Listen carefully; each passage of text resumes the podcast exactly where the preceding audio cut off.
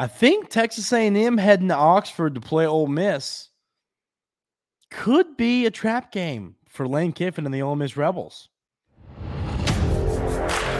You are Locked On Aggies, your daily podcast on the Texas A&M Aggies, part of the Locked On Podcast Network. Your team every day.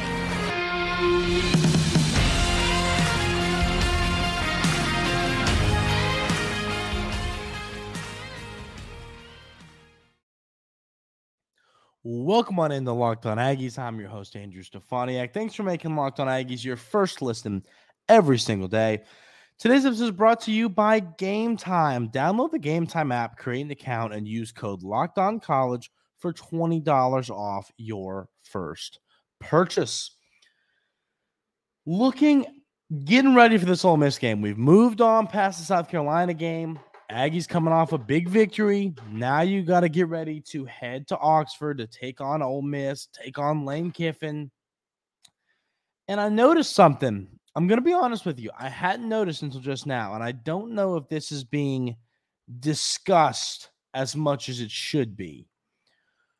Ole Miss has to play Georgia the week after they get done with Texas A&M. So not, you know, not this obviously not this upcoming Saturday because that's when the Aggies are in town. But after this weekend when Ole Miss plays Texas A&M, next weekend they have to get in the bus and head on down to Athens to take on the number 1 ranked Georgia Bulldogs. I, I, you know, you talk about a trap game. This has the perfect making for a trap game an early kickoff, an 11 kickoff, noon kickoff, wherever you're at. Then you take on, you have to try and win that game and then go play the Georgia Bulldogs. No, that is the exact definition of a trap game. And a lot of times, you know, trap games are against like, well, we play Mississippi State and then Bama next week. And, you know, so we're looking past Mississippi State.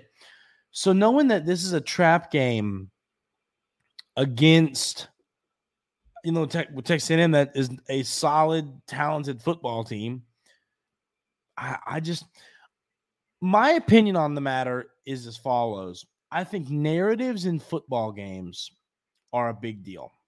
You know, if it's like the it's it's this guy's return game. You know, uh, this guy played for the Falcons for ten years, and and it was uh there's bad blood between the him and the organization, and now he's back playing for the Jets, and he's angry.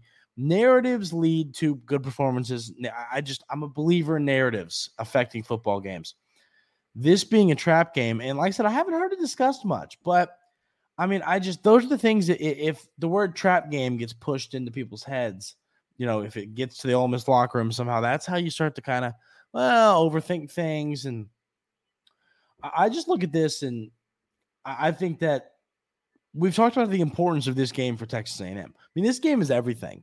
This this game this game needs to be your Super Bowl. This game needs to be your everything. You gotta you gotta come out firing to where the fans are like, "Oh, this is their Super Bowl. They're putting everything into this." You know, we always hear that excuse.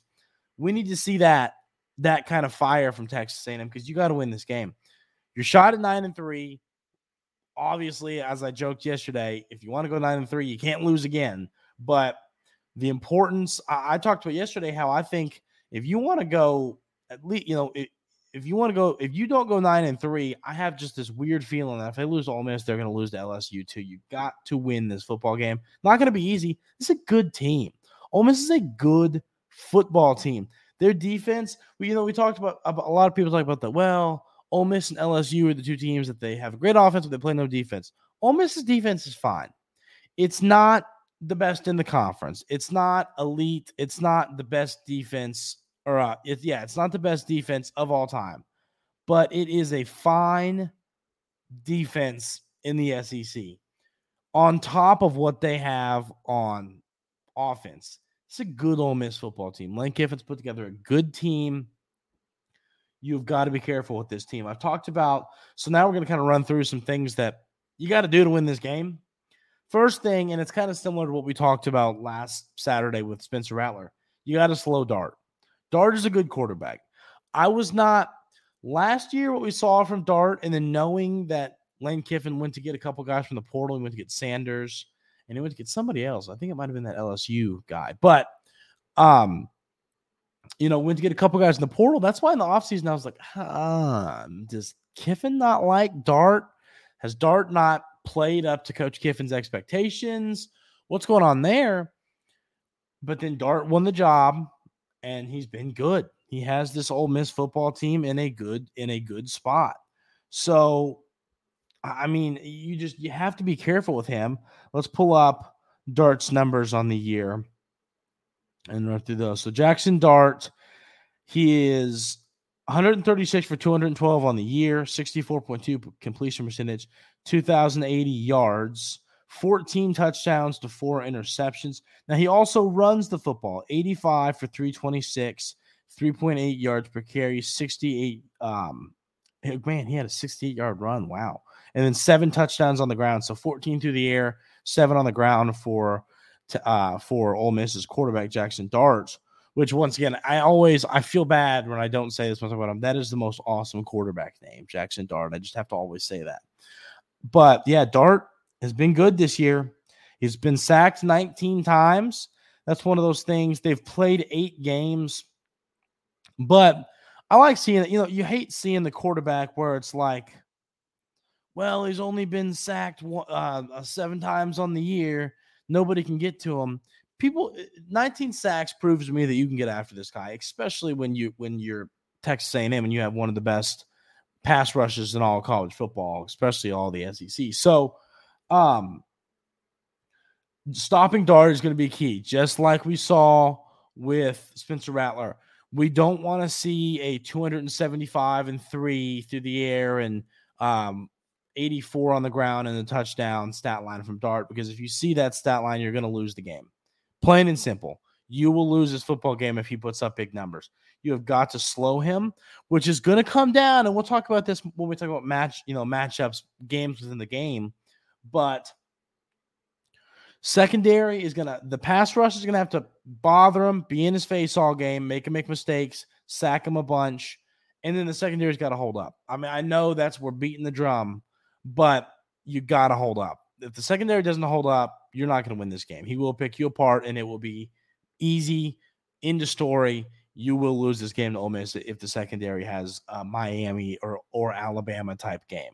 They have got to be ready to go. They have got to lock in. They have got to play good football in the secondary. The next thing I have here that is going to be important in this game is Lane Kiffin's analytics. We, we hear it all the time. It's, it's one of those cliche sounding things. But Lane Kiffin, I mean, if it's fourth and three or less, he'll go for it on his, on his own one yard line. I mean, that's obviously a joke, but he he will go for it. That's why I just don't like playing against Lane Kiffin because you feel like you've gotten the stop, and then here we go. That he's on his own 47 going for it, fourth and four. Like he just he's gonna do it. You got to be ready for it.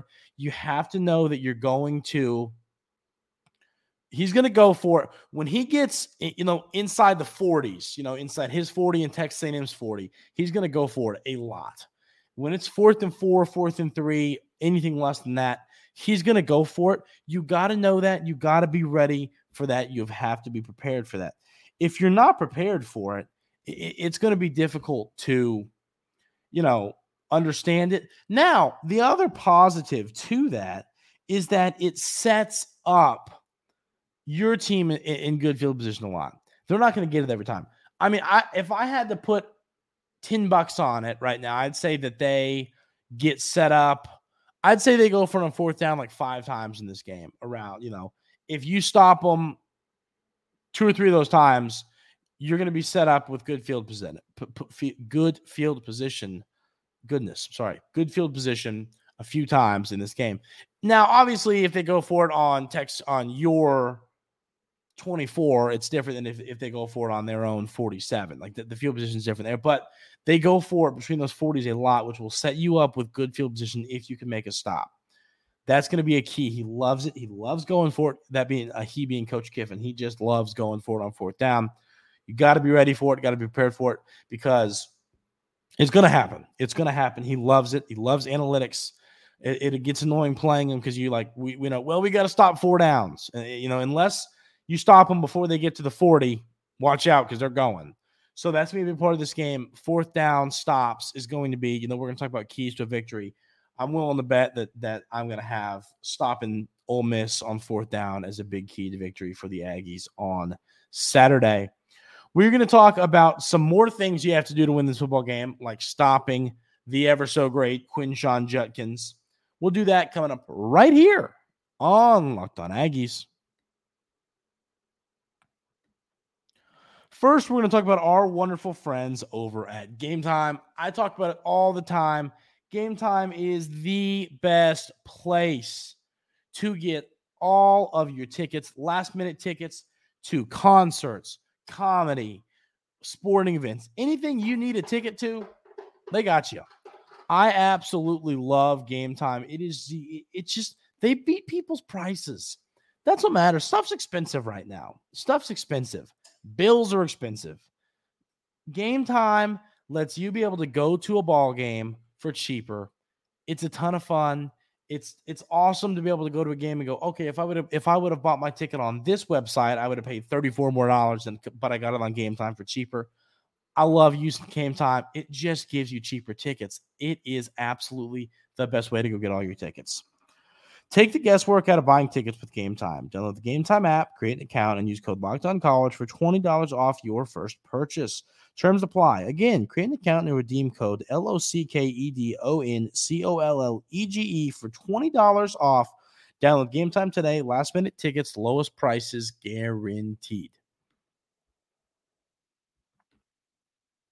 So, some more things that Texas Sam's to have to do to win this game against Ole Miss on Saturday.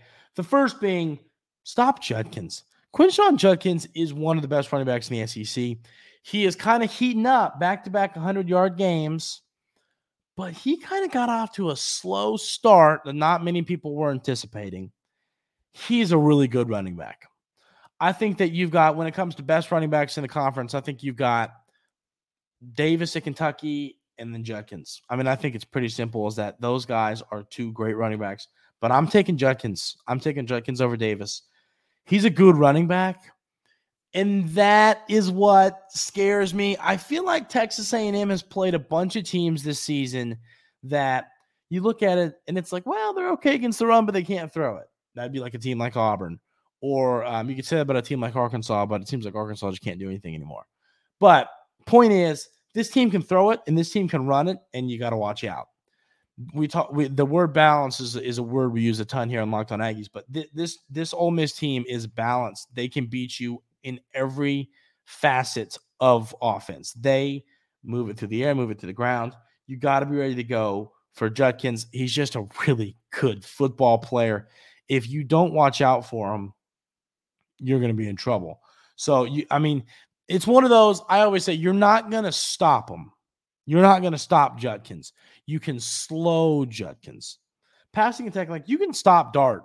Like I said, I, uh, Spencer Rattler, that was stopping him. That wasn't slowing him. That was stopping him. Whatever he had, buck 75, you know, that's stopping him. Dart, you know, you can stop Dart. Judkins, no, he's going to get his. He's going to get his. Bend, don't break. Hold him to like 85, 100 yards. Just don't let him have the 204 rushing yards and three touchdowns type of day. Don't let it happen. He's going to have 80, 90, 100. He's going to. It's just going to happen. They, are going to feed him. They're going to run the football. It's what's going to happen. You just can't let him explode for a big game. The other thing about Judkins is he just he breaks tackles.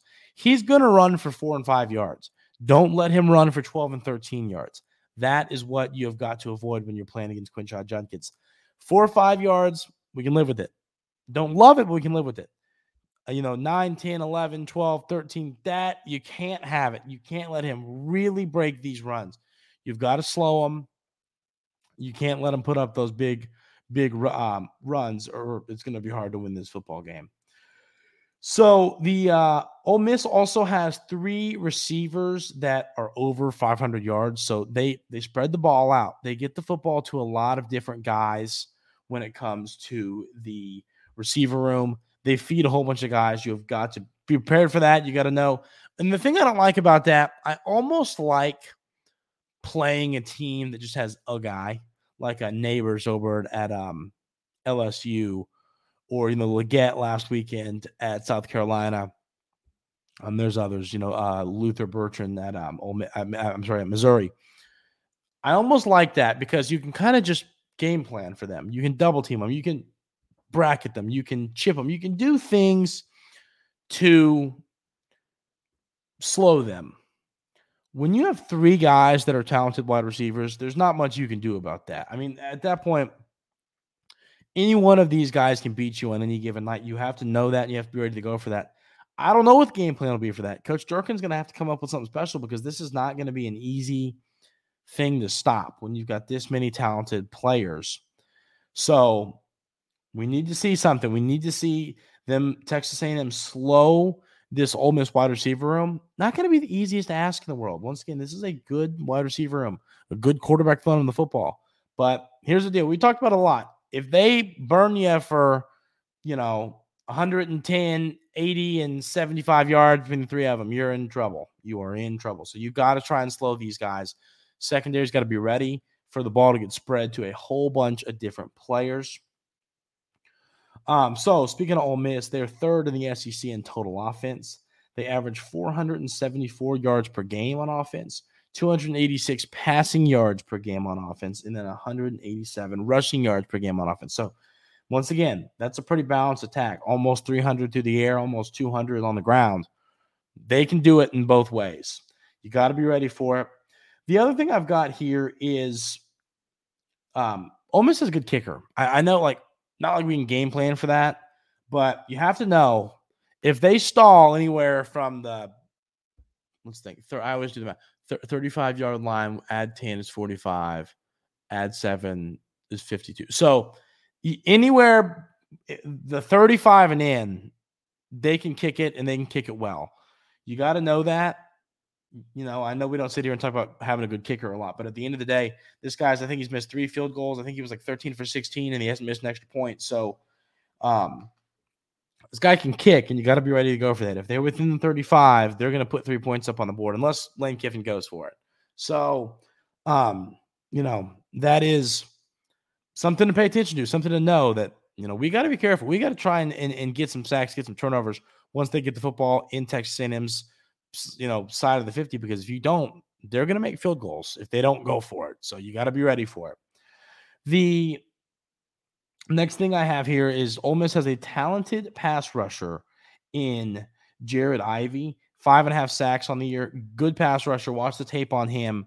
He intimidates me a little bit big guy six foot five he can he can get after you so you got to be ready for that. They don't get like i said they um I think let me pull the number on that for the season. Unless I already did. No, but let me pull the sack number. Oh yeah, I already did. Yeah, we talked about it. It was 30. No, I have it here. 30 sacks, 3.75 sacks per game. So Ole Miss is going to get after you. Um, ironically, ironically, the Ole Miss or um, the Texas A&M we talked about yesterday, PFF grades were bad. The PFF grades were bad, but the pass blocking grades were better. Max Johnson still was hit a handful of times, still was sacked a handful of times, but hopefully that's a good omen for a step in the right direction. Um, so that's that's a positive for me.